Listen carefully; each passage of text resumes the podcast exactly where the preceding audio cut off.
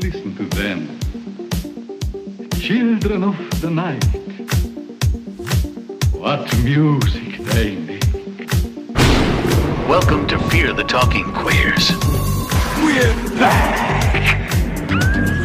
Well, then who the fuck are you? Hosted by Jake Sines and Frankie Corona Gonzalez. It's showtime, bitches. Ooh, I love scary movies. Don't forget to rate me five stars. Happy Thanksgiving, bitch! Happy Thanksgiving, bitch! Wait, something more important that we didn't recognize earlier this month was your birthday. Oh yeah, that's happening um, in real time. My birthday is tomorrow, but uh, in podcast time, It was weeks um, ago. It will have been yeah a few weeks ago. Happy birthday to ya! Happy birthday! Yes, How old are you? 21? twenty one, finally legal to drink. Oh, yeah. Now you can go to the clubs.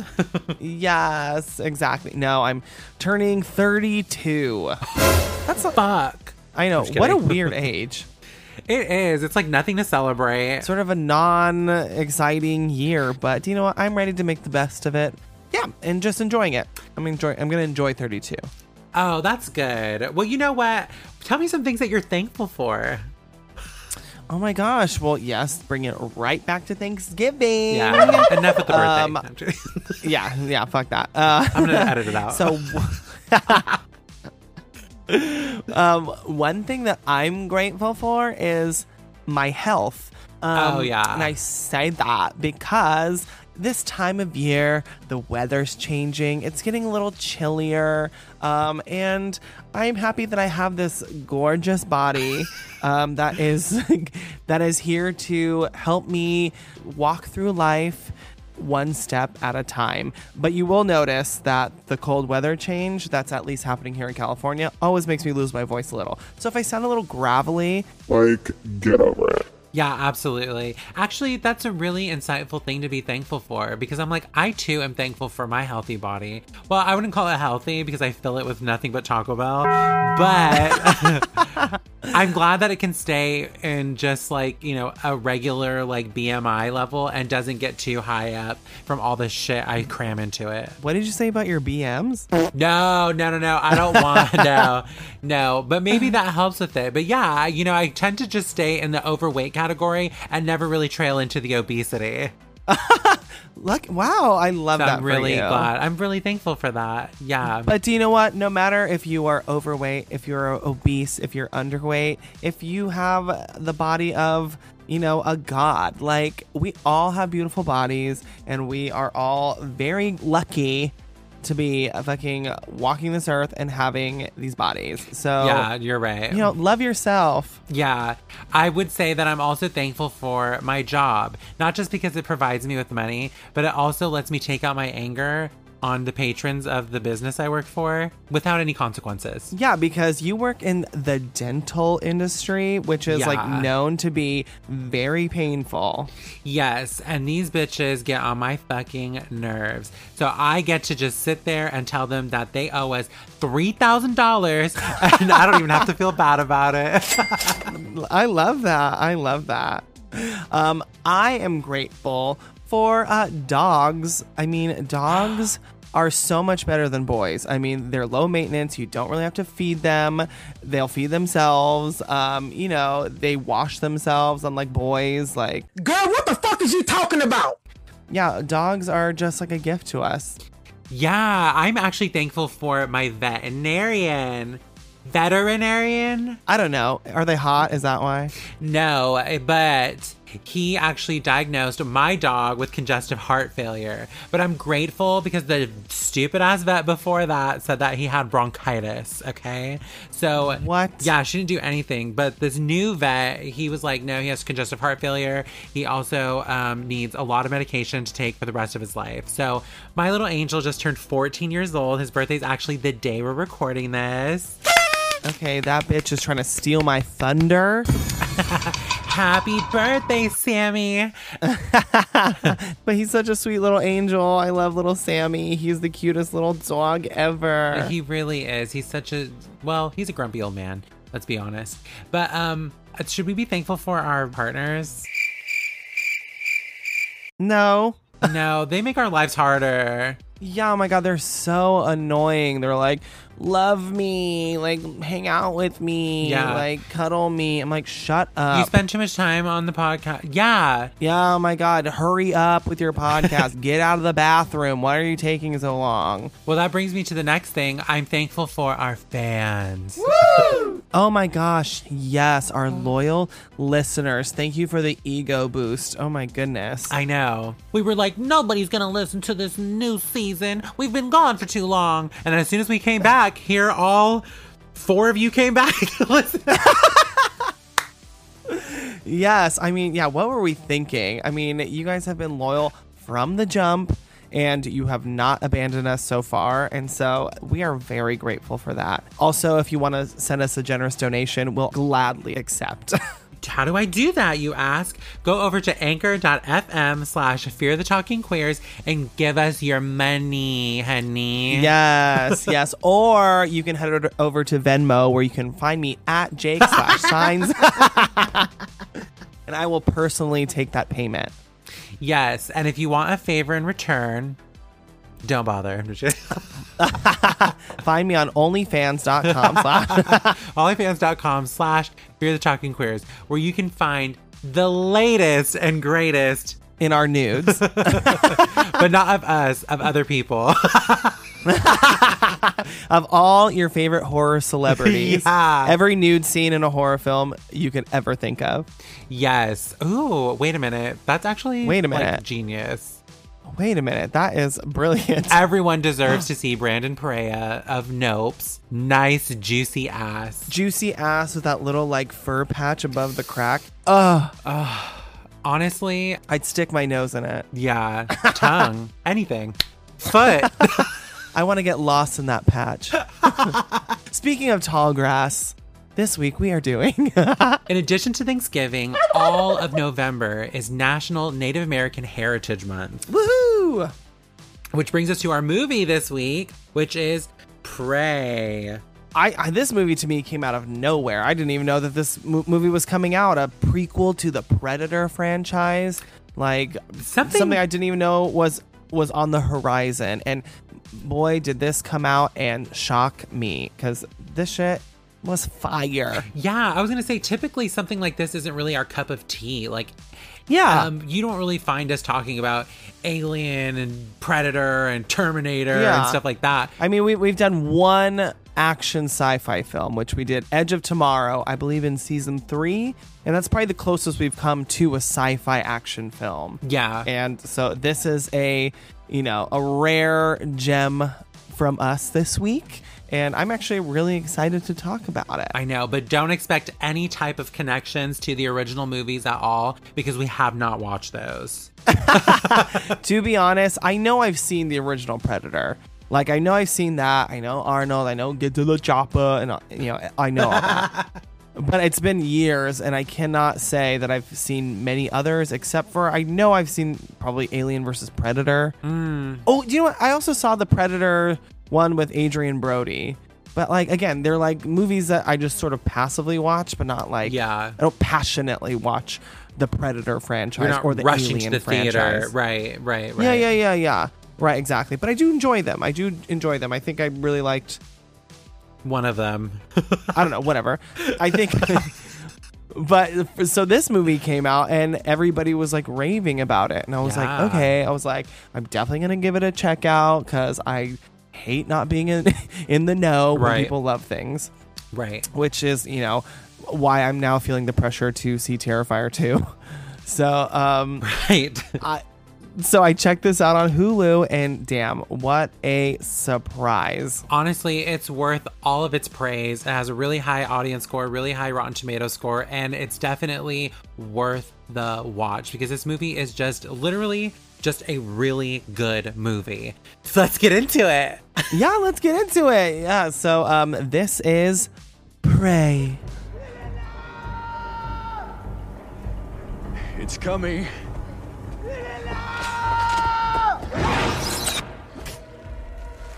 Get your side loose.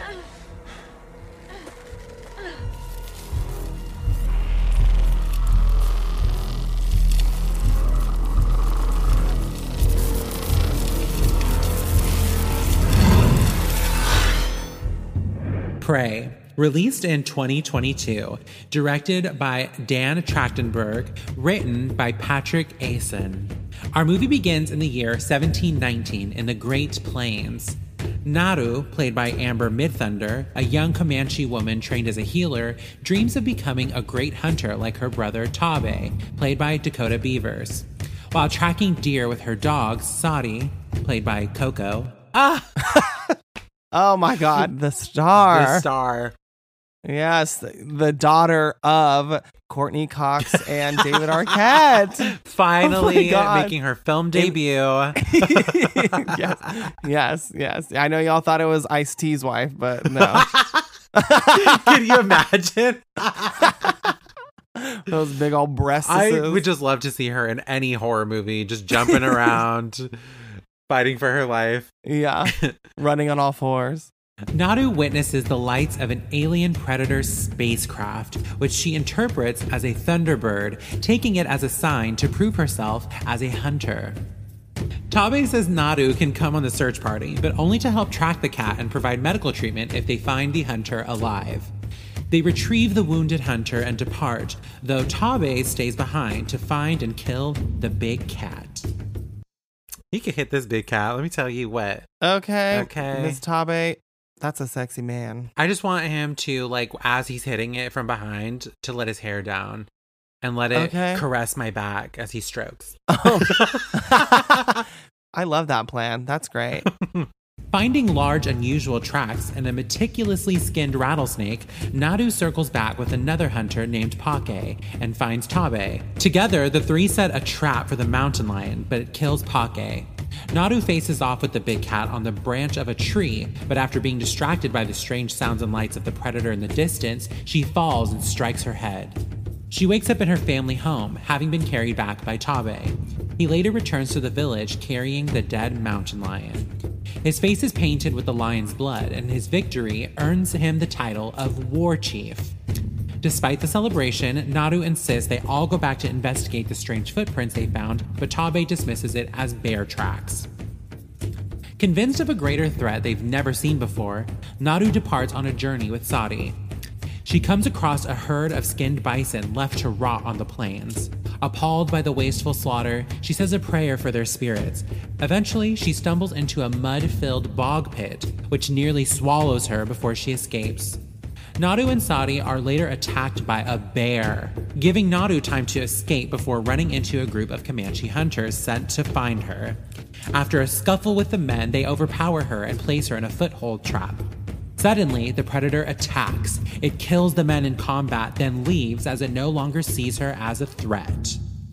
Oh, All right. compelling. Lots of action. stuff. Lots of danger. Lots of adventure. Well, one of the first things that's different about this movie is that it's not called Predator Origin or Predator 1719. It's called Prey. Yeah. And I love that right away we get this whole introduction that is a through line throughout, which is the idea of a hunter and the its prey. Like we Right. first see Tabe shoot a bird in the sky that already has a fish in its talons, and then later we follow this bug on, in the grass, and it gets eaten by a mouse, and then the mouse gets eaten by a snake, and then the snake gets killed by the predator. So it's kind of like a cool through line that's consistent throughout the entire story, and I thought that was really Yeah. an excellent um, idea to put in throughout. Yeah, I think it almost like sh- shows like the food chain almost yeah. in a way. You know, it's like there's predator and there's prey. Yes. Th- There and there's always something bigger that's coming after you. And I think there's something really really interesting about this idea that our our predators, our sort of apex predators here on Earth, Yeah. are now challenged by an even bigger threat, which is the predator who has come to our planet. And now he's the apex predator. So, yeah, I definitely see what you're saying with that. And what I like about the ch- difference in the name of this film. You know, prey is obviously the antithesis to the predator, right? It's like what they go after. Yeah. But I love that in a way of flipping it, it sort of gives way for the character of Naru to be the center of this movie, this unassuming character who we would assume is the prey is actually a fierce predator in a way. And, you know, Yeah. it, it flips it. It- She's the focus of this. You know, it's about her, her journey, and her ability to overcome the obstacles of people underestimating her and what she's capable of. Yes, I do love that. I okay, so Naru she aspires to be a warrior, but given the gender roles Right. of their specific tribe, she is more so trained in being a healer and using herbs as which, which by the way the ingenuity of native culture with the use of the earth to like heal and i, I just love it and i just love that it is Yeah. a part of this movie and that it's so uh, it's so uh, the main thing. I don't know what I'm trying to say. but No, it's it's it's so prominent in this film. prominent. Mm. It even had me thinking while I was watching. it, I was like, "Oh my god!" I was like, "Maybe I should just like forsake modern Western medicine for this." Like, you know, Honestly. like obvious. Well, you can't. Like, I can't imagine. You can't. You know why? because Why? when the European colonizers and settlers came, they actually destroyed a lot of those plants and replaced it with the pharmaceutical industry. Oh, isn't that lovely? Wow. Um yeah, so like but like we, we get some really amazing things like this like use of the orange um totsia, which is like this this um orange flower, I guess, that has like has a very specific medicinal property to like cool down your blood and I don't know, there's just so many Yes. innovative and incredible things that that native people were were so they were so in tuned with the earth and Yeah. the world around them that they were able to to cultivate these amazing medicines and things. I would assume that they had to be incredibly effective, you know, for them to sort Totally. of swear by these and and and cultivate these and pick these things and create these herbs. And so that that's fascinating. It's absolutely Yeah. fascinating. There are actually books on Amazon, like huge books of like all of like these herbs and flowers and plants and um that are native to all these different places. And I think there's one specific to California that I was interested in buying that says all the native plants of California that were used by the tribes for those medicinal purposes and what each one was Mm-hmm. for. And then it talks about which like it shows you how many are actually extinct from being destroyed by the settlers and i'm like that's so unfortunate and it's so crazy that they had this way of creating even just weapons out of stones and sticks. Yeah. and um, one thing i specifically like about naru in particular is that she blends her two worlds together when she decides that her tomahawk needs that little rope. And so she weaves it out of bark which i thought i was like this ugh, culture is so underappreciated. This is so Right. fucking cool. And it's such a great way to show her her balance. Her innovation. her innovation. And like oh, and that's and then that's what i think. I mean it's like whether it's a comment on you know the culture in general or just who naru is as a as a potential warrior and somebody who can lead and be the the chief warrior um you know she possesses the best of both worlds. She has she doesn't just live in either i'm a warrior or i'm a healer or a gatherer or whatever she seems to play every single role. Yeah. And that ultimately leads to her success and to her you know victory later on in the film. Yeah. And i think and i and i think that's awesome. However i mean at this moment and as amazing as you know all this incredible horticulture is and everything ms. Naru's like no that's not for me. She's like i'm this I, i'm not here to do this. She's like i, I I want different things. I want different things than what the barriers have been set up for people like me, for women like me in in this tribe. She's like, I want to be something else. I want to be a fighter. I want to be a warrior. For me, that would give me uh, fulfillment. And she has a lot of struggles. Like people do not let her forget her place. Yeah, absolutely. And I think Amber Midthunder specifically is just amazing in this role. The intensity that she brings Yeah. to like the really um high tension scenes is great. But I will say that the critique that I read a lot of, which I don't agree with, but I thought it would be Sure. interesting to discuss, is that her journey has been criticized by some critics as feeling like a YA novel, which to me just Hmm. discredits the film's importance because it's a classic storyline. It's a woman breaking out of her gender role to prove that she has the skills that it takes to be in a male dominated field. And it's an Yeah. inspiring story for women. It's an influential story for Yeah. young native children and it's a cha- it's a challenge to societal gender roles. So it's extremely this a story like this will never be out of date until everyone is equal and people change their minds about what women and men should be.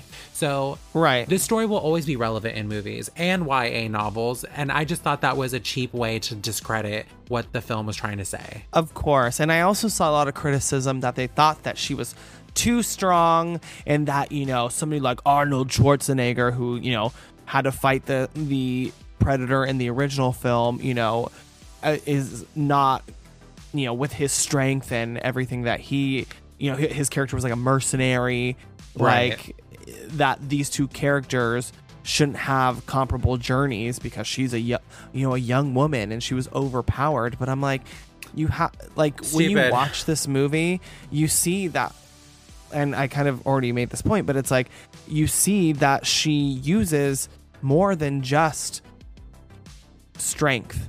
She uses her brain. She she fights with her smarts and she fights you know with her her ingenuity and her innovation and her observation her her skills to to be aware of the world around her and to remember you know specific things about that have happened to her that she could use in the future and so I think to say that, you know, oh, well, Arnold Schwarzenegger's this big old man and she's this young girl that she couldn't possibly defeat the Predator, I think that's also bullshit. Yeah. Because I think that I, that discredits the intelligence that it goes into winning a fight, no matter how big the the opponent is. Absolutely, because that's the purpose of it. That's like what we're trying to say here. And in a lot of ways, it ties into the very end of this movie where she ends up deciding, hey, you know what? I don't need this pistol because I have this. I'm going to use this actually as bait to overcome. And so it, it's kind of just like the story of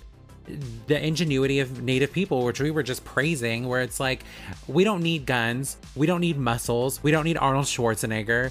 We use Yeah. our natural resources to overcome anything because we are trained to survive. We're not trained to rely on uh, technology that's you know shouldn't even exist in movies because it doesn't exist in real life. You know what i mean? That like Right, or like exactly. rely on superhuman sized men to overcome this. Like we are using our smarts, our way, our intelligence, our survival, Yeah. our natural survival instincts to overcome something.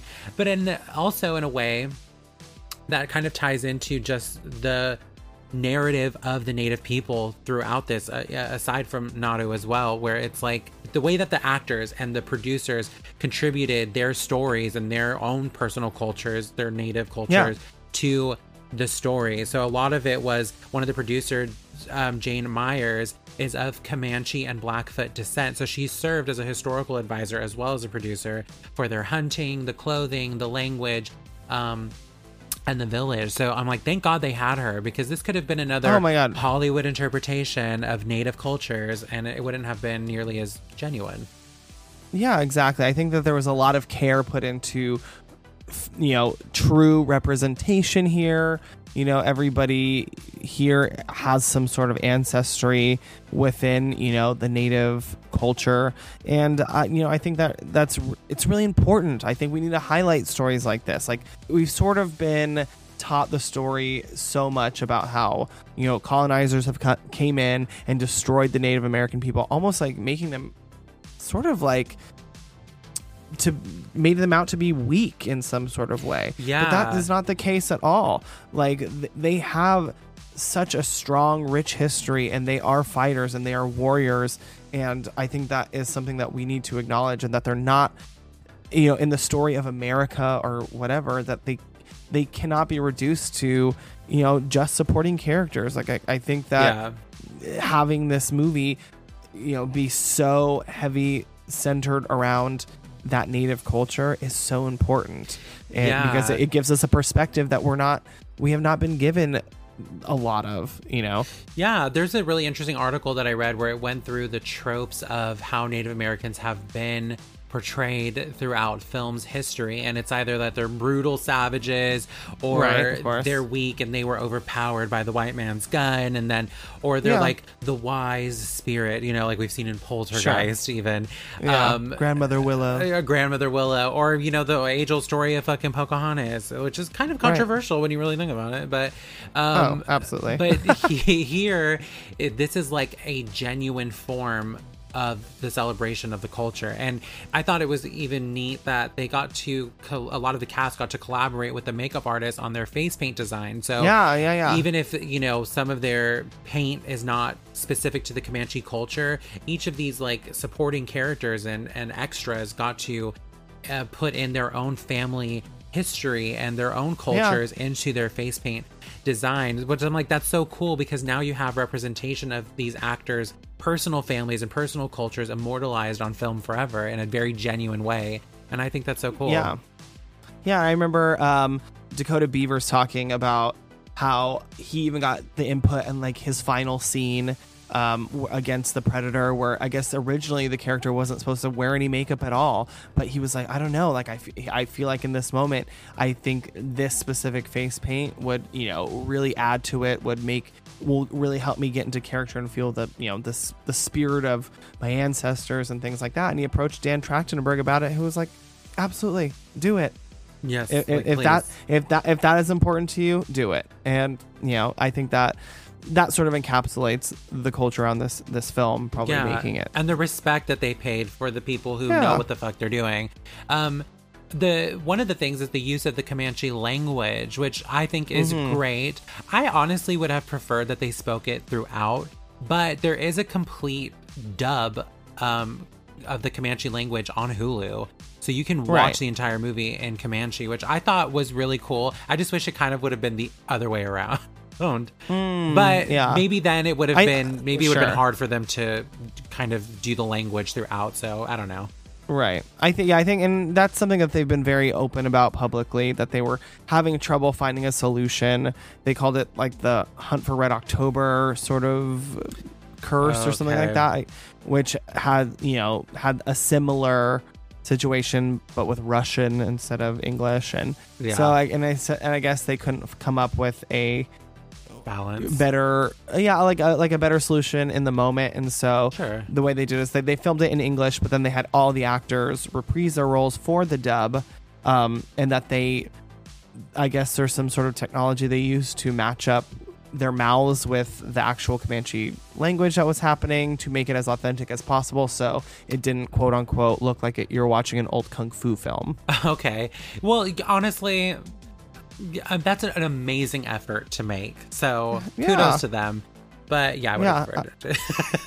sure, sure Uh, Maybe I'll sure, watch it one day in the complete dub, and I would, I would probably enjoy it just as much because this is also not a film that relies on its um, Dial- it's Dialogue. not super dialogue heavy. It's no, it's very action. action. Yeah. And I do think that they did something very interesting, which was make the French characters not have any translation. It's almost as if they flipped it. yes. To me, that's interesting because it almost puts them as the other. Like the white man is now the other, They're where the we can't understand the language. Uh, right, exactly. Unless you speak French. Like you're not going to know what they're saying, and they just said we're not going to Yeah. bother putting subtitles for them to know. But the thing is, is that even without knowing the language, you can tell their intentions. You, you can tell Yeah. their intentions aren't good. That they are there to cause destruction. Well, easy for you to say because we actually do speak um, French. oh yeah, France, French, français. Parlez-vous? When, they, when the French people showed up, I was like, "Oh bonjour, mon ami, Bonjour. mes amis, bonjour, je m'appelle Jean, Jacques, Sacré bleu, Raphaël. sacré bleu, incroyable." Les Misérables. Les croissants. Yeah. Le Croix sparkling water. Why do we do this? Okay. I don't know. I don't know why. Another important character introduced in this is the Predator.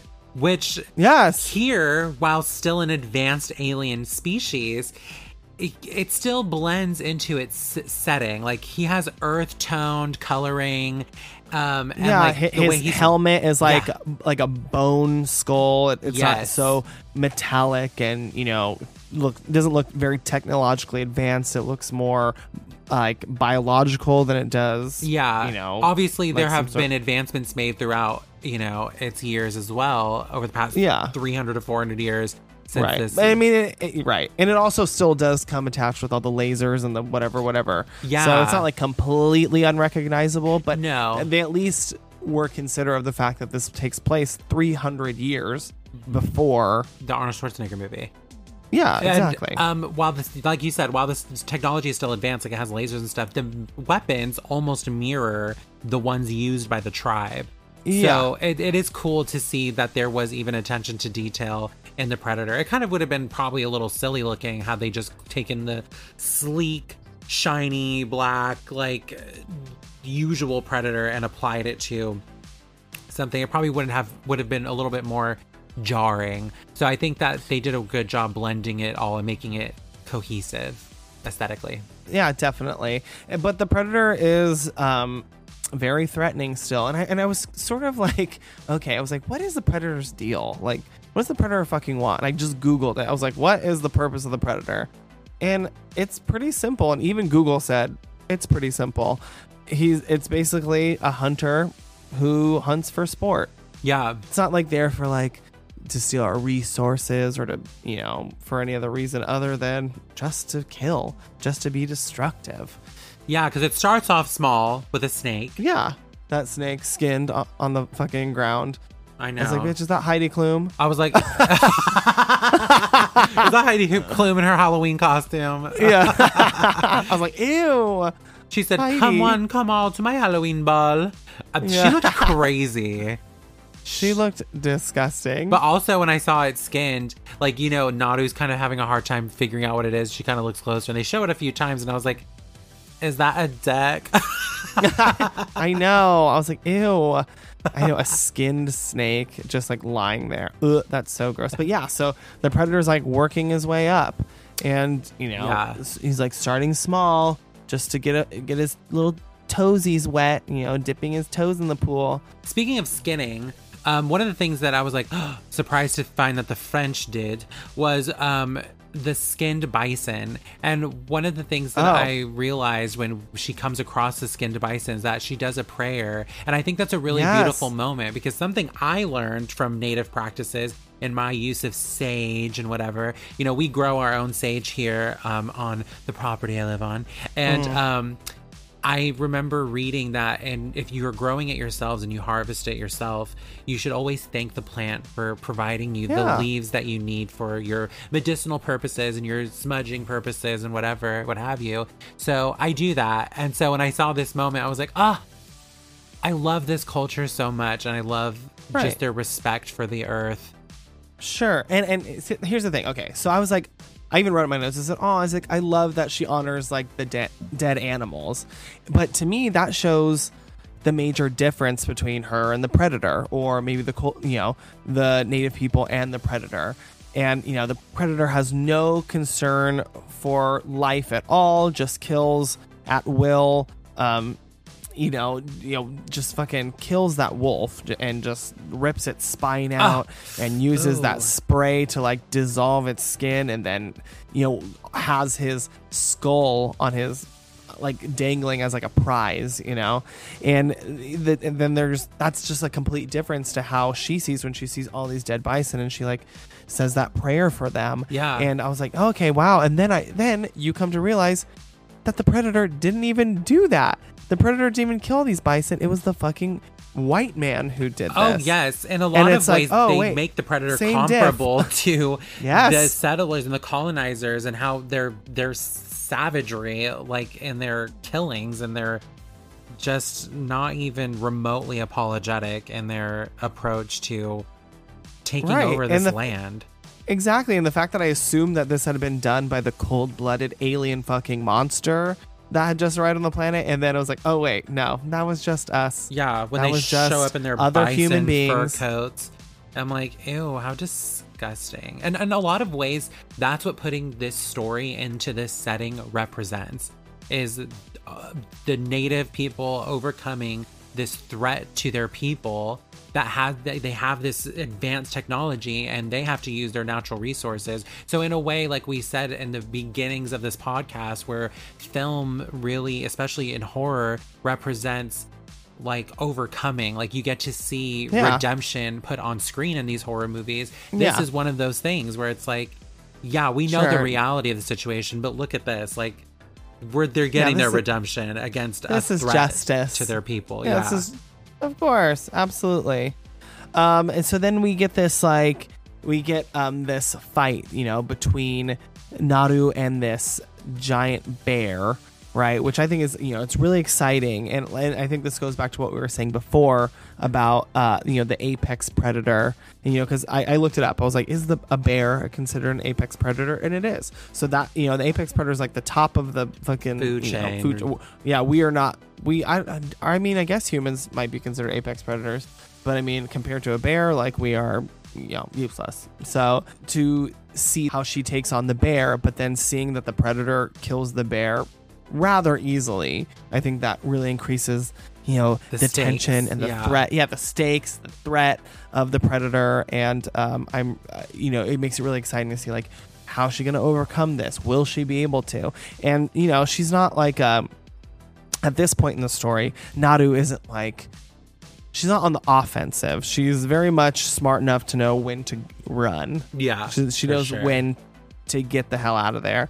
And so um, I think this it, it, it's a good start for our journey with her um, when it comes to her and the predator. When we meet her, she's not the greatest warrior. She has a lot of brains and techniques that help her, but she's not she's not typically as good as Taabe. What they learn is that Right. it's a group effort. But Sure. Um, and also, well, it goes back to that to the scene with the mountain lion, right? Yeah. Like, you know, she she's really adamant that she wants to join the party, and so they they finally let her, and she gets her opportunity, and it ultimately doesn't go the way that she had hoped. I don't think it's because she, you know. Is bad. It just happened to be that the circumstances wasn't great where she ended up on that, you know, that tree branch and she ended up falling off of it and knocking herself out. I mean, could that have been avoided? I guess maybe, but I mean, I don't think that makes her a bad warrior. But I think it's interesting is that the other person that was with them gets killed by the mountain lion, and she is still told that she's not good enough. It's like she has to prove herself more than somebody who got killed. Yeah, the celebration that happens, like it's not even acknowledged that that the other person was killed and that she at least survived. Like she's sort of still undermined, even though she still survived that moment. And so, to me, that's True. just just showing that she has to prove herself even harder than any of the men, no matter how worthless they are. well, something that like comes to mind now that you're mentioning the wolf and the mountain lion and the bear, um, are they are some of the apex predators that are at the top of their game, right? And they're a threat to this tribe because the tribe is so embedded into, you know, the natural world around them that these are Yeah. threats to them. And so, what we're seeing different here from re- other horror movies is that the villain is not killing a big muscular man and then putting the final girl in jeopardy you know it's like Right. the, the warning signs for the tribe and for naru specifically is this predator killing the apex predators that they're actually used to um Yeah. surviving against so that's an interesting dynamic too that i just realized after watching it we're not seeing a muscular man or uh, Yeah. you know the the jock getting killed first. We're seeing like these apex predators that they're typically up against getting killed by our villain. And then they're like Right. what kind of threat is this? And that's kind of Yeah, I- an interesting thing for the time period. Yeah, of course, ex- exactly. And I think that like brings up like this conversation of like, does it matter that they're not like technologically advanced, or is it does does that not have anything to do with success? Like, is it more about how you approach the situation, about how you use your smarts, your resources around you, or does it all come down to who has the better technology? Yeah. No, and that's what we come to learn is that no, you don't need all Yeah. that shit. Like you said, we like we said, we don't need guns, we don't need uh, Arnold Schwarzenegger and a technology that doesn't exist in reality because we have something raw and grounded and Right, exactly. It's a and, it's a lesson. It's something that to you yeah, use something the world they're so in you. tuned with. Yeah, they're so in tuned with the earth. That is that what they live by. You know, they hunt from the earth. They they Yeah. give back to the earth. They plant from like that is their world, and, And- so it only makes sense that that that is their biggest resource. like you said in the beginning of our review here was I makes me want to give up Western medicine and take on all of the, Yeah. these beliefs and these um, herbs for medicinal purposes. But then at the same time, I think that is beautiful and this is a very beautiful culture. But I'm also very thankful that I don't have to fight for my life every day just to live. Absolutely, absolutely. I mean, but that's the thing. It's like these people are survivors.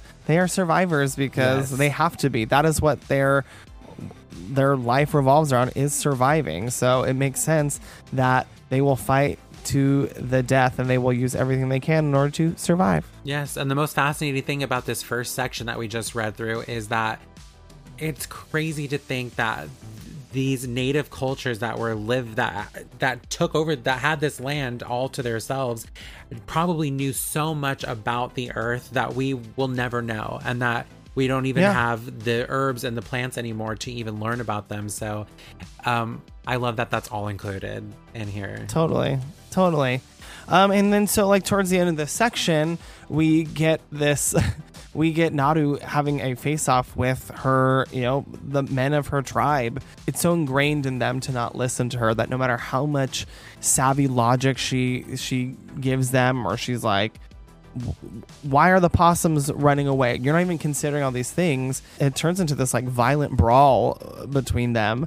It's just crazy how hard she has to fight in order to be respected. And then, then but she's willing to throw down with these dudes. She is willing to to fucking fight. She will kick their ass. She's not scared of them. And um, these dudes, they, as much as you know, they're probably her friends, probably in real life. Like it's I was like kind of rooting for them to get, get uh, you know hacked and slashed by the, by the predator for what how they treated her yeah uh, i don't like that and, and and it is brutal when when this fight happens. Ooh, yeah. Oh my god, that one guy who gets like his like limbs like severed individually Ew. and then fucking beheaded. Yeah. You know, we've talked about how like beautiful the culture is in this movie, but it's like this is also still like an action horror film. So yeah. there's like so the slasher elements still- are still very Yes. appealing. yeah. yes, you can still tune in for you know the brutal killing and all that stuff. It- The it's blood all and guts there. are here. Yeah. they are there. Like yeah, like spines are ripped out and heads are lopped off, and it's brutal. Is that it for this section? Yeah. French voyagers wearing a fur of slaughtered bison find Naru and cage her. Their interpreter, Raphael, played by Bennett Taylor, questions Naru about the predator, who the Frenchmen have encountered before. When she refuses to talk, the lead voyager reveals that he has Taabe captive and tortures him before using both siblings as bait for the predator. While tied to a tree, Taabe admits to his sister that she had weakened the mountain lion, enabling him to kill it. Just then, the predator kills most of the Frenchmen while Taabe and Naru escape. Naru rescues Sarii from the French camp and stumbles across a dying Raphael, who teaches her how to use his flintlock pistol in exchange for medical treatment of his severed leg. Naru gives him herbs and reduces his body heat to slow the bleeding. When the predator arrives, Raphael plays dead, and Naru realizes that due to his reduced heat, the creature cannot see him. After it steps on Raphael, he screams and the predator kills him. Taabe arrives on horseback to rescue Naru. Together, they tag team the predator, fighting for survival. Naru flees and finds the surviving lead Frenchman. She knocks him out, severs one of his legs, and gives him an unloaded gun before eating the herbs to hide her body heat, baiting the predator to kill the Voyager. She uses Raphael's pistol to ambush the creature, knocking off its mask, which she has previously seen to hold the targeting system for the predator's spear gun. She steals the device and flees into the woods. Naru uses the Frenchman's severed leg to lure the predator into the area with the mud filled bog pit, where she has positioned the creature's mask so that it targets the pit. Without the mask, the predator is less effective, so Naru injures it significantly before dragging it into the bog. As the predator rises from the pit, it fires the spear gun at Naru and misses. The mask then targets the predator, launching spears into its body and killing it. Naru severs its head and paints her face with its glowing green blood. She brings the head and the flintlock pistol back to her tribe. They honor her victory by declaring Naru as the new war chief. The end. Oh my god. Yes. Yes. Okay, so uh, here we will relate it back to the whole timeline of the Predator series. So apparently, this flintlock pistol is important because one of the Predators gives it to Danny Glover's character in Predator 2, and it has the inscription of Raphael's name in it. But it's never been explained Wow. as to who Raphael is and what does this mean. And it says 1718 inscribed on it, and they're like, "What? What does that mean?" And I guess there is a whole comic book series. There's a comic book series. Predator, and they've also described it. And Raphael in the comic book series is a, a pirate, so it's not canon to the films at all. But it's a nice little full story moment where it's, It's a little, like, yeah, it's a nice little yeah callback Easter egg or whatever you want to call it, or just a tie-in to to something that's came that's came before, that's come before, that comed before. that come that came on me before. So yeah, we're finally getting like an on-screen explanation to the origins of the gun. But that begs the question: How did the predator get the gun back? Ooh, is there another one? Will there be a sequel? Well, who knows? I hope there's a sequel to this. Prey to. I heard that there Electric is, Boogaloo. Um, that Dan Trachtenberg is really invested in doing um, a couple of Prey films. Um, but they're like, we don't know what direction they'll go in. They could jump ahead in time, or they could follow Naru Yeah. more, or you know, I Um, would hope so because I love Naru. I think she's a badass character. But also, maybe we've seen enough. We've seen her struggle. Now we've seen her become, um, you know, the war chief. I would hate to to see something happen to her. You know, I, I would hope Yeah. that she lived the rest of her life, you know, being a badass and protecting her tribe. Before she got to be the war chief, um, I do think it's interesting that the predator doesn't find her to be a threat, so literally won't attack her. Yeah, Isn't that interesting? It's like it's like a secret power that she has, or maybe as maybe it's a comment on women in general that you know we Yeah. underestimate how dangerous or how powerful that they can be, and um, you know Miss Naru ends up using that to her advantage to take down the predator. Yeah, because it kind of plays throughout this section. Like, uh, like for the gun, for instance. Like, I, I like that she doesn't use the gun, but instead uses it as bait, like we mentioned earlier. And considering Yeah. that guns are what gave guns and gunpowder and explosives are what gave the European settlers their power over the native Yeah. tribes that they destroyed. It's nice to see like that this Frenchman is holding a gun, thinking that he has the upper hand until he's outsmarted, out resourced by the advanced survival techniques of Naru. So Yeah, it's like absolute- throughout, like these men think that they have power over her, that she's not a threat, and so that's Yeah. she's able to come up from the back and be like, "Oh yeah, bitch." Well, Yeah, bitch. exactly. But then we yeah, so then we get the introduction of the white men into this story. Uh. and this adds an entirely new layer and I think that it is pretty brilliant in you know, in, in adding this because it by having them almost be like equated to the predator this force coming from another place you know Yeah. not not necessarily another planet but another country whatever an coming outside in threat. Yeah, yeah, an outside threat coming in and destroying and killing and pillaging and raping and all these things. Mm-hmm. You do sort of see the parallel here, and then that gets you thinking about about history and about about how we have a revised history in a way to make it seem like you know the the white men came and discovered America, which is not the truth at all. This is what happened.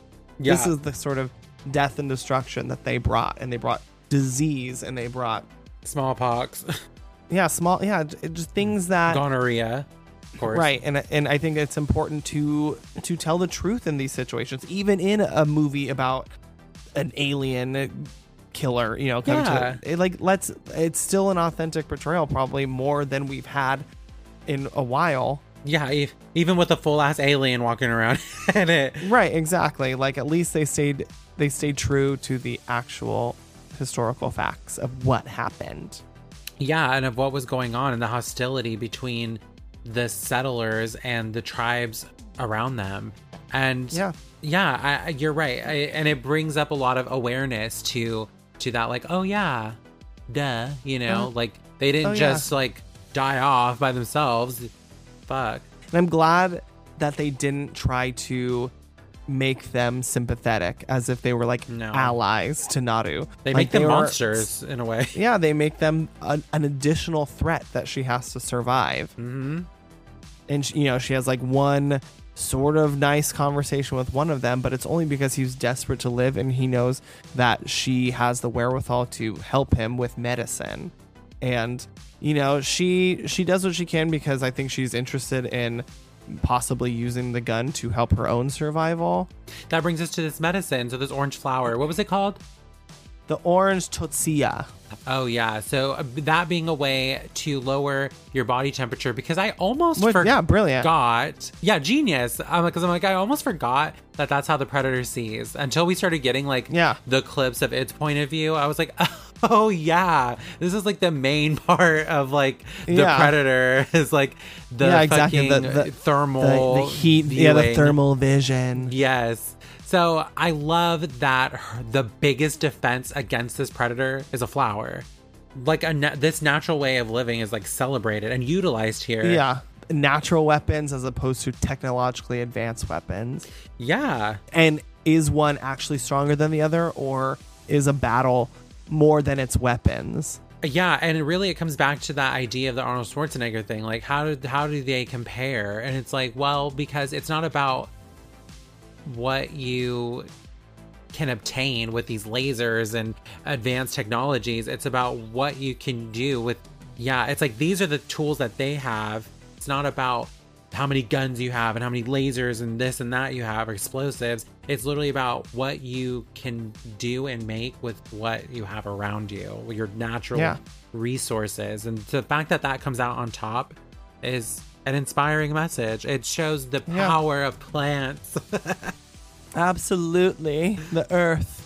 Um, I we do we do have a little like moment of of redemption between you know Naru and Taabe, who Yeah. who have had sort of a strained relationship because he's never really given her credit for for how good she is at what she's done, and he finally admits that you know she, her her plan to kill that mountain lion actually did work and that he was wrong for not really giving her credit for it and making her feel like her plan wasn't good enough when in, actuality it was. And so our our beautiful taabe is learning and um, we love that I know. You know, and one of the give things the woman her credit god damn it Absolutely. And one of the things that I really liked about this like sort of redemption arc where he's like, you know, you're the one that weakened the mountain lion, which enabled me to conquer it, is that they learn teamwork. And while that can feel very YA of them, you know, to be like this sibling storyline of um, you know, I don't believe in you and then he comes around to respecting her. It's like, yeah, great. But at the same time, I very much appreciate the storyline being about their family and their dynamic and Yeah. Taabe being something that um, Naru is aspiring to be in a way, but in her own fashion. And I love that it was that and not like this romantic storyline, you know? oh yeah i'm glad she wasn't like trying to marry coco um or something like that Yeah, Like, exactly. Because one of the, well, I mean, not to compare apples to oranges, but I just watched The Woman King, and my bit, Ah. which was strikingly uh, incredible incredible, incredible. But there were so many like these unnecessary storylines that I thought little soap opera Yes, for sure yes, like the romance and the "you're my daughter," and I was like, okay, Yeah. I don't know that I love those ideas. It takes away from just the raw storyline, and so I think this Yeah. accents it instead of taking away from it. And so I do Sure. like their storyline and their arc together. Yeah, yeah, exactly. It, it, it's a brother and sister coming to realize that they, you know, can learn from each other, and it's not just one who who can be successful and the other has to stay in their place. Like they're able to, complement, yeah, to complement each other, and so um, they're like tied to this pole to be used as bait, and they end up escaping while all the white men around them are just absolutely slaughtered, which is great. Sl- which is great. Justice we need to see on. It's a on great television. action sequence. Yeah, and, and we see more of like the Predator's technology. Like this thing is still like the net. That one always gets me when he shoots that net at that guy and it squeezes him and the and the log that he's on until it's just like mulch and blood. Like that one's pretty brutal. I, I that one was cool. Compost. Apparently, this Predator, uh, Mr. Dan DiLiegro, he's actually one of the shorter predators. Apparently, the original was like over seven feet tall, and I know. Mr. and Mr. Dan is a- lowly six foot nine. So, but he was he was really interesting. I watched one of the an interview with him where he talked about how a lot of the effects of the predator are practical, like the- his Yeah. face, like like the he said it was hard for him to hear that he would ha- he had like a like a god mic in his ear that would ha- you know that was good for direction and, and anybody could talk to him in it. But he said he had a hard time hearing because all the animatronics in the face were so loud. They'd be like Zzz, and then he couldn't hear because Ah. the mouthpieces would move and all that stuff. I was like damn that's so cool. That is so cool. Movie magic, which Movie which is so cool because in a movie that celebrates so much of the use of natural resources, the last thing you want to Yeah. see is this CGI alien running through the the right plains. and believe me there's plenty of cgi i mean the, Yeah. the, the predator is invisible half the movie Like, the kills so are practical as well. They just kill those extras. exactly yes they were this is actually a snuff film I remember seeing a photo, I think of him of in Fangoria of like him in the costume without the like stuff on, and I was like, Oh, yeah. oh my god, how Yeah, crazy! Stuntmen who play movie monsters and stuff like kudos, to you Kudos. kudos to you the, the stuff that they put their body through probably oof you Yeah. know Good job. there's job, probably Dan. only a, a rare few who can really handle it so We have a horror cliche here, which is after Taabe redeems himself, he is killed. I know i was like no why it's sad But to I see him go because I would have loved to see that ending where she becomes the new war chief and he sort of They passes hug. the baton to her Yeah. in a way, you know. i know he's like i was war chief for a whole two days and now it's your turn Sister? yeah. yeah i mean i mean i guess that is in a way like him acknowledging that he didn't he didn't give her the credit she deserves and he dies and then she sort of takes the mantle i mean i mean obviously it would have been better if he lived but i mean Yeah. i guess I maybe it's her the way the only way for her to become that position was for him to die is that weird is that bad It's not bad. I just think that at the time, the, the mountain lion was their biggest threat. So then it was like, Yeah. you know what? You're the war chief. But would she have taken over that position had he still been alive I don't know. Or would she just been, uh, you know, oh yeah, you can hunt with us, but he's still the thing.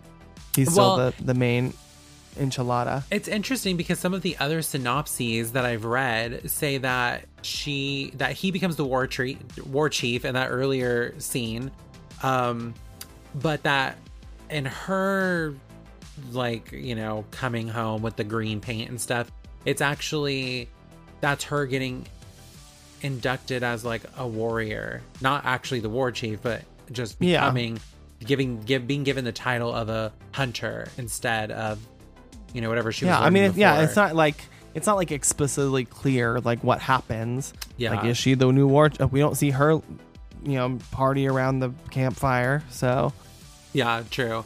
But I do love the use of like using the blood of like their Oh. kill as face paint, and so hers is it like is this so luminescent fierce. green blood. I was like, She yes, said, "Bitch, my party is gonna be a black light party." Okay, she's like, "My party is gonna be the best one." She's like, y'all thought you were all about with that measly little lion's blood. Well, guess what? Look at this alien green blood. Yeah. Look how it looks Okay. on me. Look I, how it like, I hope she bottled it.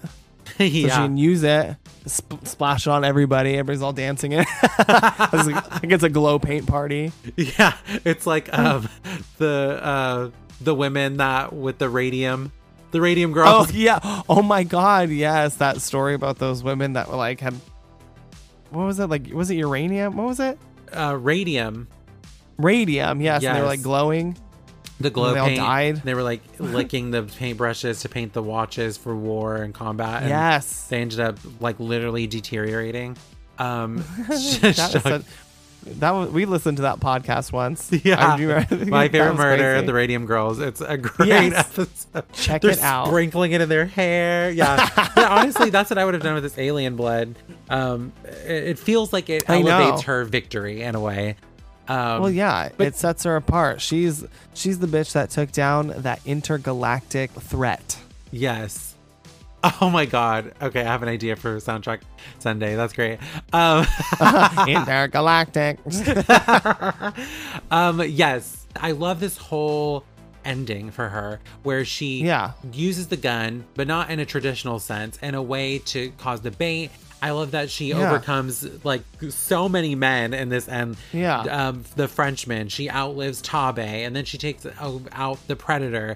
And I just love that it all comes full circle to something that she struggled with as an obstacle earlier in her journey that she now uses to overtake the predator and she uses the frenchman's gun and she uses the predator's skull she uses their own weapons against them the mud pit. and the mud pit that tried to hold her down earlier yes yeah, exactly that almost that almost got the best of her earlier. Yeah, I, I love this whole scene, and I love that like after the death of Taabe, like she is, she has no more fucks to give. no it's almost like she intakes his spirit like he helps Yeah. her in spirit take over this because they learn that teamwork makes, Makes the, the dream dream work, work. and and um so i think that he did that in spirit as well yeah, and yeah, so she's like, "Look, my brother is dead now. I've just wis- witnessed this thing kill so many people. I cannot be, I cannot be concerned about this crazy ass white dude over here. You are now just part of my plan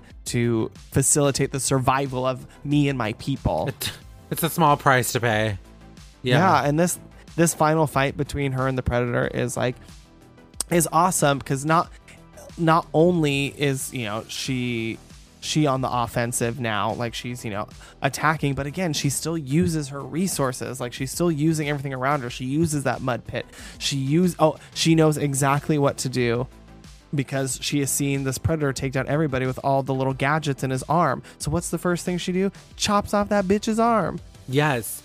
And that's the great thing about Naru is that she's able to put in all of these things that she's learned. She's learned how to track, she's learned how to hunt, she's learned how to weave, she's learned how to do all of these things that do benefit her in some way, in some shape in this movie. Yeah. And it honestly makes her the best warrior because, sure, she may not be the strongest and she may not be able to take down. But once she learns how to outsmart everything, that's really when she becomes Right. a great hunter. And maybe that's the maybe that's the lesson here. It's like to be well rounded. yeah, learn from everybody. Yeah, take a little bit of everything. Yeah. Yeah, don't be so don't be so tunnel visioned or narrow minded. Take the uh, take the opportunity to to be a little bit of everything because when you're a little bit of everything, you know, your chances of success are much greater because you're you have the wherewithal, you have the resources now to pull from everything. Not only can you fight, but you can also you know, like you said, weave a rope. You can also, you know, be aware of your surroundings, know what medicine, what poisons to give. What it makes her more of a well-rounded fighter. Yeah, because opinion. she probably, with all of that knowledge, with all of the knowledge she has now, even as a hunter, she's probably the most valuable person in her tribe. Yeah, exactly. And they just needed to open their eyes to it. That's like me at work. yes, me too. Yeah, that's me in life. Always Yeah. underestimated just because I'm gorgeous and you know Blonde and gay. blonde. Yeah, yeah. Perfect body. Yeah, just Big, big bubble butt. Yeah. Yeah, exactly. Juicy ass, great hair, great pair of legs. Like, yeah. And that's what we're learning from Naru. Like, not only can you fucking just use all of your resources to overcome any obstacles, but you can look gorgeous while doing it. Um, period. Does that do it for this episode? Yeah, the- Naru is now the head bitch in charge. The HBI to the motherfucking C. She is an icon. She is the moment. And she is the star. Yeah, she is. She is a star. Yeah, for sure.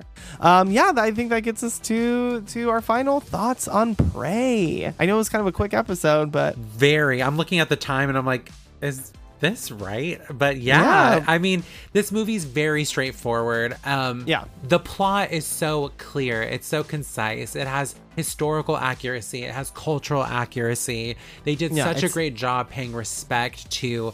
Um, the Comanche culture and just native culture in general. Um, And, you think- and it's feminist as fuck. So we love that. yes, it's feminist as fuck. It has a great message. The narrative, honestly, is so strong here. Amber Midthunder is a star Kills underneath it. all that Kills face it. paint. Yeah, absolutely. She kills it. The whole cast in general is great. Everything about this movie just feels so cinematic. It feels so special in its storytelling.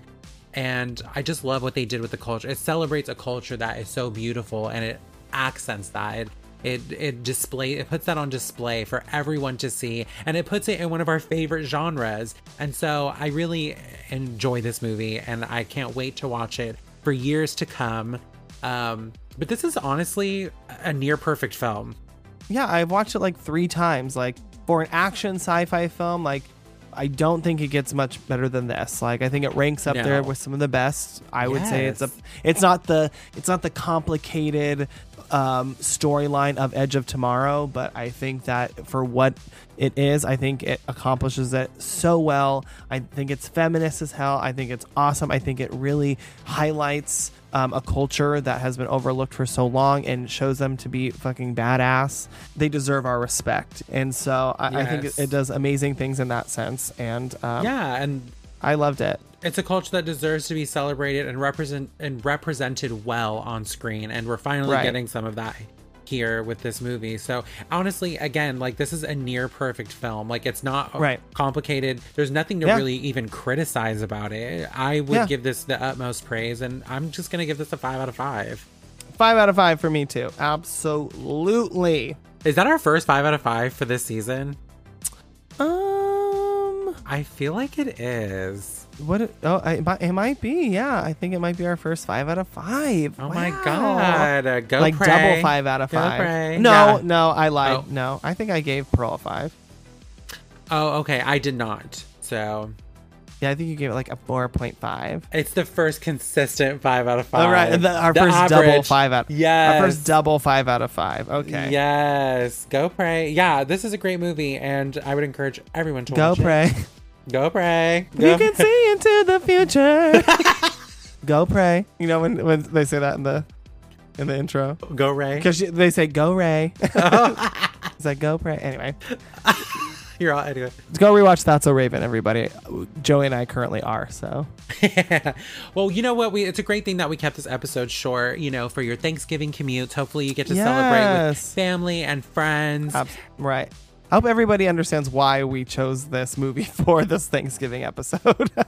yeah. if not, then give it a give it a strong think. If Yeah, uh, give it a strong if you think. don't. But also, in November is like we said, Native American Heritage Month, so it just Yes. ties in so beautifully with what we're celebrating right now. Because, yeah, Thanksgiving is not it, Mama. Like, sure, the food is great, but the history is disgusting. Yeah, the history is is not the business. So, um, I, we thought it was a perfect tie-in with this movie where some badass Native Americans uh, take down some bullshit white people. So, Yes, and a fucking Win-win. alien. Yes, And an a alien. win-win. God, this really is a great movie.